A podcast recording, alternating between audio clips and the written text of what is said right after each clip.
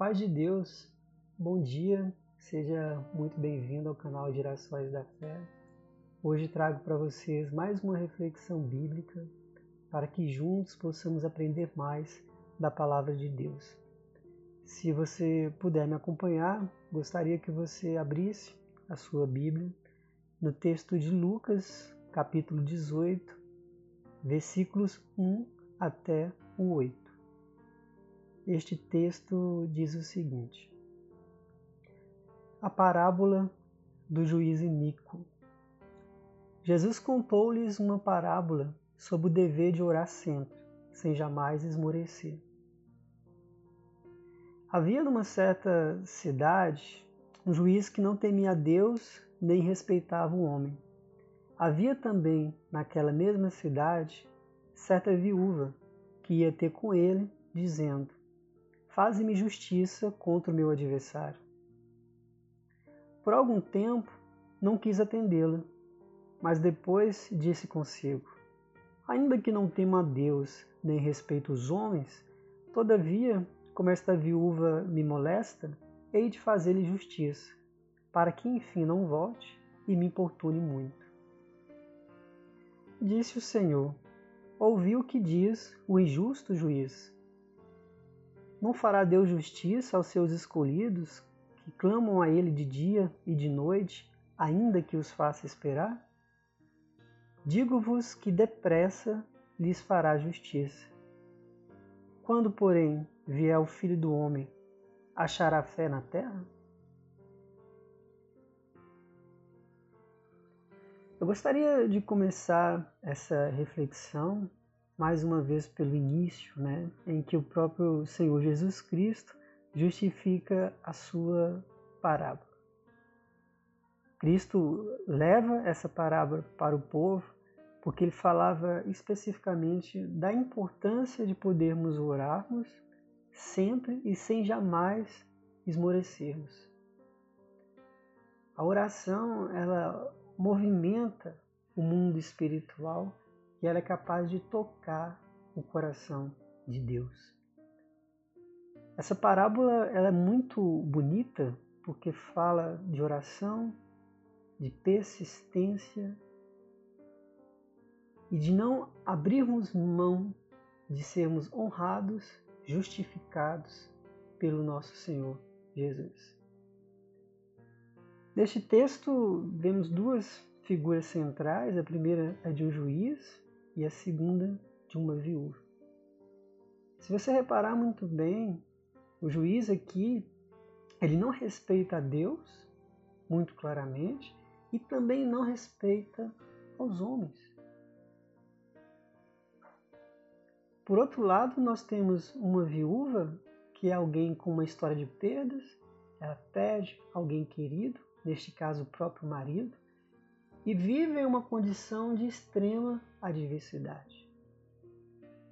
Mas na sua extrema adversidade, ela busca por justiça. Mas ao ir de encontro a esse juiz, essa viúva acha ali um homem que não respeita nem ao poderoso Deus e nem aos homens.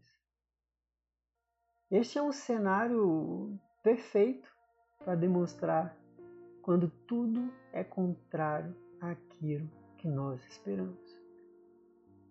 Essa viúva, ao partir em busca de justiça, o que ela espera primeiramente é um juiz que seja honesto, literalmente justo, que conceba em Deus o princípio de toda justiça e que no exercício da profissão tenha amor aos homens.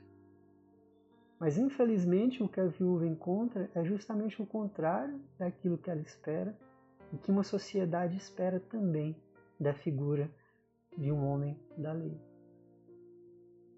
A situação então se desenha desde o princípio como completamente contrária àquela viúva. Ela sabe de alguma forma que quando não há respeito a Deus e também aos homens, não se pode mais esperar nada de algo ou de alguém. Aquele juiz para a viúva era a representação da pessoa certa, mas com a atitude errada. E aqui eu quero te convidar a fazer essa reflexão, porque a viúva ela não desiste quando ela concebe que a situação era contrária a ela. A viúva ela continua em busca da sua justiça. Muitas das vezes a situação ela não vai ser ideal, mas ela vai servir de alguma forma como um motivador para que a gente, inclusive, não desista daquilo que a gente tanto espera. A viúva, então, ela se coloca continuamente em direção àquele juiz. E ao fazer isso, ela mostra para ele que ela estava em busca de justiça porque ela era uma pessoa justa e que não abdicaria do seu direito. Enquanto mulher, enquanto cidadã, enquanto pessoa justa e honesta diante dos homens e diante de Deus. A viúva também representa alguém que vivia uma situação de adversidade, bem possivelmente após a perda desse companheiro e de todas as situações que uma viúva, principalmente naquela época, tinha que lidar, porque não tinha mais uma referência masculina e passava a gerenciar a sua própria vida de uma maneira autônoma. Precisamos mais uma vez lembrar que a Bíblia diz que o verdadeiro evangelho é ajudar os órfãos e as viúvas. Nós devemos desenvolver um amor muito grande por aqueles que perderam pessoas que eram fundamentais na sua vida. O órfão e a viúva vão falar exatamente disso.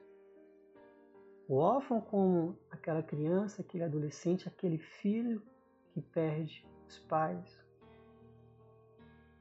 E que ao perder esses pais, perde também toda uma rede de apoio, de reconforto emocional, espiritual, social. O órfão fala da solidão de alguém que vai ter que viver toda uma história até o fim da vida, sem ter presencialmente uma referência física de pai e de mãe como suporte e orientação para a vida. A viúva também diz a mesma coisa, mas fala também de um sonho criado e interrompido de uma forma precoce.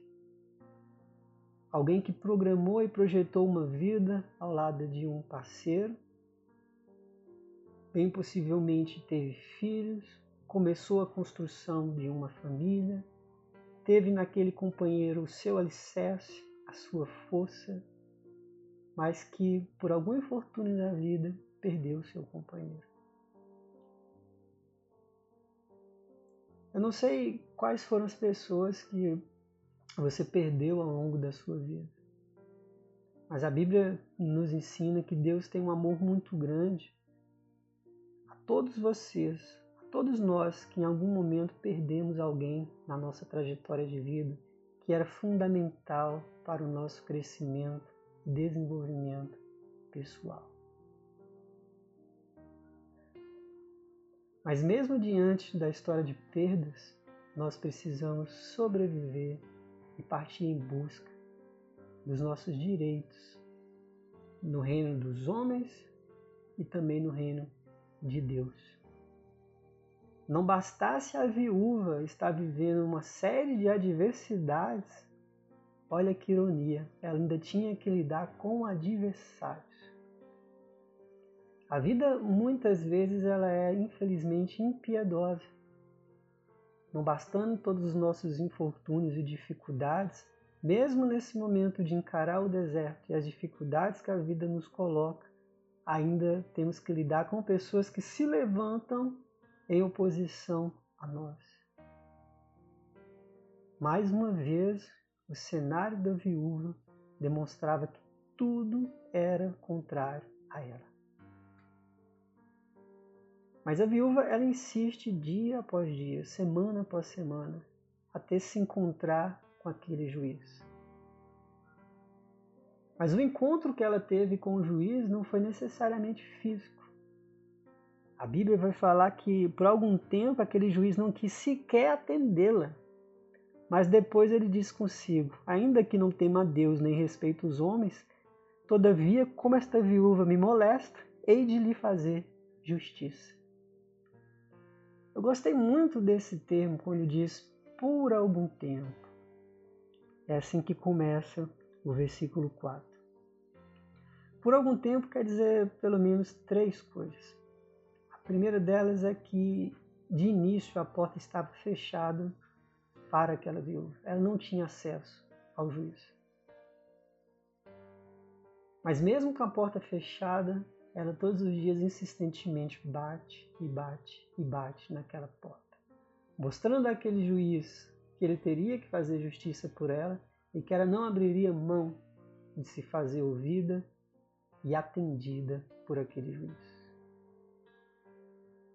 Pode ser que muitas portas hoje se encontrem fechadas para você.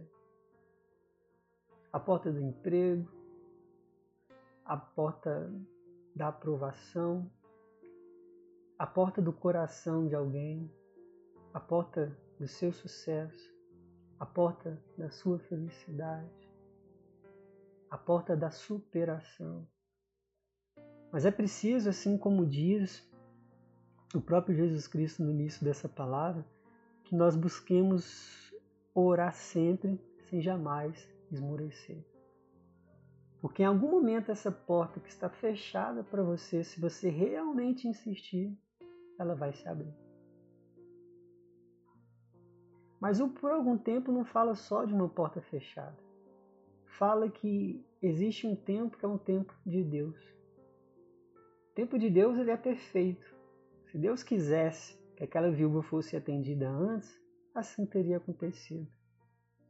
Mas certamente, através dessa experiência, Deus queria mostrar algo para aquela viúva e também para aquele juiz. As coisas de Deus estão sempre muito bem coordenadas. Pode ser, inclusive, que a partir da insistência da viúva, que o juiz dá-se conta de que ele precisava, até para deixar de ser molestado, praticar o bem respeitar o outro. Quando a gente se coloca em condição de fé, nós somos tocados pelo milagre, mas esse milagre sempre vai deixar uma mensagem para aquele que participou indireta ou indiretamente. Há um tempo de Deus para que a porta se abra. Há um tempo de Deus para que você seja atendido. Há um tempo de Deus para que você pare de insistir, porque com o tempo você será atendido.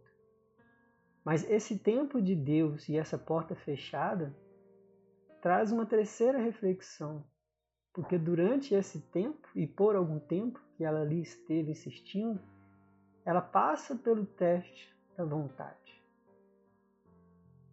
Ali o juiz teve que reconhecer em alguma medida que a vontade daquela viúva era tão grande que era impossível para ele não atendê-la.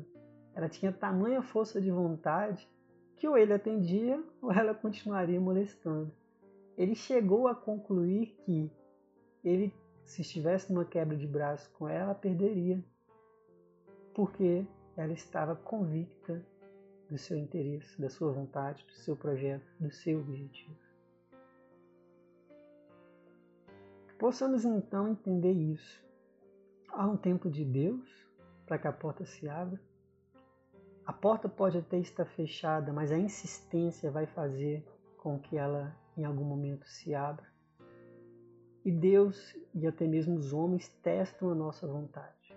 E precisamos continuamente mostrar a Deus e em alguma forma também aos homens o quanto queremos sim aquilo que dizemos querer é o tempo de insistência que vai promover o milagre na vida de você.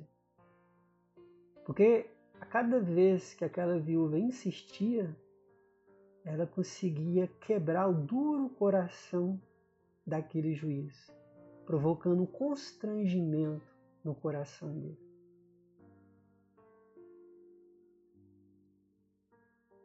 Quando a gente insiste a gente consegue tocar o coração de Deus e também o coração dos homens. Só muito insiste quem muito quer. quem muito tem convicção daquilo que deseja. E aí é importante salientar que quando o juiz constata que aquela viúva não deixaria mais de molestá-lo, ou seja, de insistir em se fazer justiça, então ele diz que para que não volte, farei justiça. Aqui a gente aprende que quando a gente insiste e vai até o fim em relação a algo, a resolução que a gente espera vai ser final. Porque para que não volte quer dizer exatamente isso. Eu irei resolver o problema dessa viúva para que eu não tenha mais que resolver isso. Eu vou dar uma resolução final à causa dessa justiça para que nem ela me importune e nem eu tenha mais que cuidar dessa situação. E é isso que a gente tem que buscar nas nossas orações, na nossa relação com Deus. É isso que Deus quer de nós. Resoluções finais. Buscar insistir tanto, tocar tanto o coração de Deus, que quando Deus nos abençoar, vai ser uma bênção completa e definitiva. Cristo encerra então essa parábola dizendo que Deus faz justiça sim, apesar de toda espera. Mas que devemos pedir noite e dia até sermos atendidos. Jesus vai dizer depressa que haverá justiça. Mas acharemos fé na terra? Já no final desse capítulo, Cristo tenta relacionar fé espera e justiça. Essas três coisas caminham juntas. Ele até diz depressa, ele dá a resposta que nós precisamos de uma forma muito rápida e pronta. Sim, haverá justiça. Mas o tempo é o tempo de Deus.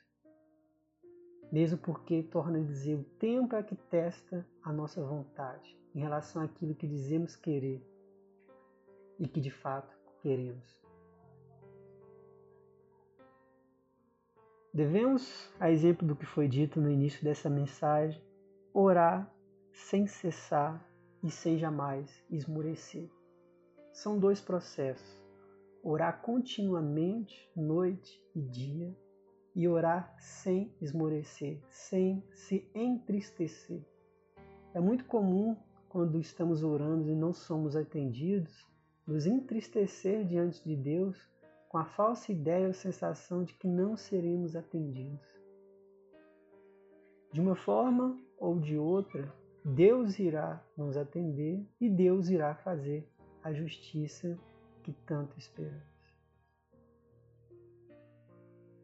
Se você ficou até aqui, muito obrigado por me ouvir. Agradeço seu acolhimento, a sua presença, a sua companhia em mais um dia. Se possível for, compartilhe essa mensagem com todos aqueles que Deus tocar o seu coração. Entre lá no meu canal no YouTube, Gerações da Fé. Siga, se inscreva no meu canal. Se possível for, curta, dê um like nos vídeos, porque assim outras pessoas podem ser, inclusive, atingidas por estas mensagens. As curtidas e as inscrições são fundamentais para a divulgação dentro da própria plataforma do YouTube. Fiquem todos com Deus. Muito obrigado pela presença. Compartilhe, como eu disse, essa mensagem para todos que Deus tocar o seu coração. Tenha um excelente dia e a paz de Deus para você.